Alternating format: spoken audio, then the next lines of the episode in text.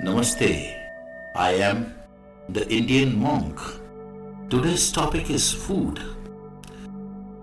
You are what you eat. How vibrations of food affect your day to day life. Every food has its own individual vibration.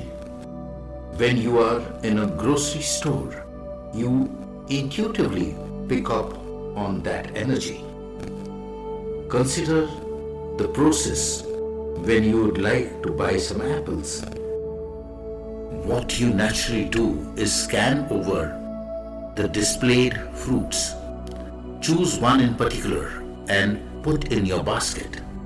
Then you scan again and choose another very specific apple. You don't just go and blindly grab these fruits closest to you. On an intuitive level, our souls know the perfect food for us and which one is going to resonate with our lifestyle. However, if we have become conditioned to eat processed foods, sweeteners, colorings, and added sugars, then these artificial creations may trick us into thinking that we feel satisfied. In truth, these foods are giving us nothing. They are just taking up the space of a valuable high energy, high vibrational food are meant to be occupying. If you are consuming healthy, natural foods, you will feel positive and uplifted. If, on the other hand, you are consuming heavy, unhealthy foods, then your outlook on life becomes dull and depressed. People often notice that every time they eat a particular food, they immediately feel a certain way physically.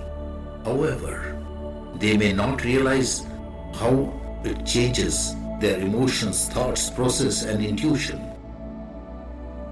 We have found so many people who can't see how their energy is affected by what they put in their mouth. They may eat fast food during the evening and then next morning wake up feeling sluggish and with a headache. Yet, to them, these are two entirely unrelated events. They have made no connection between the food they have eaten and how they feel the next day. We must always remind ourselves that our bodies are very sensitive vessels.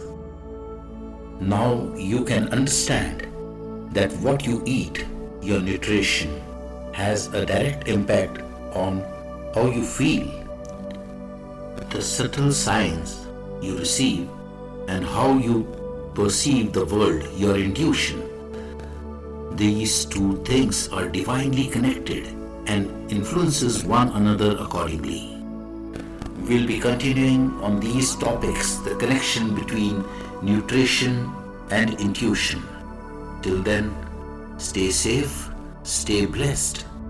Namaste.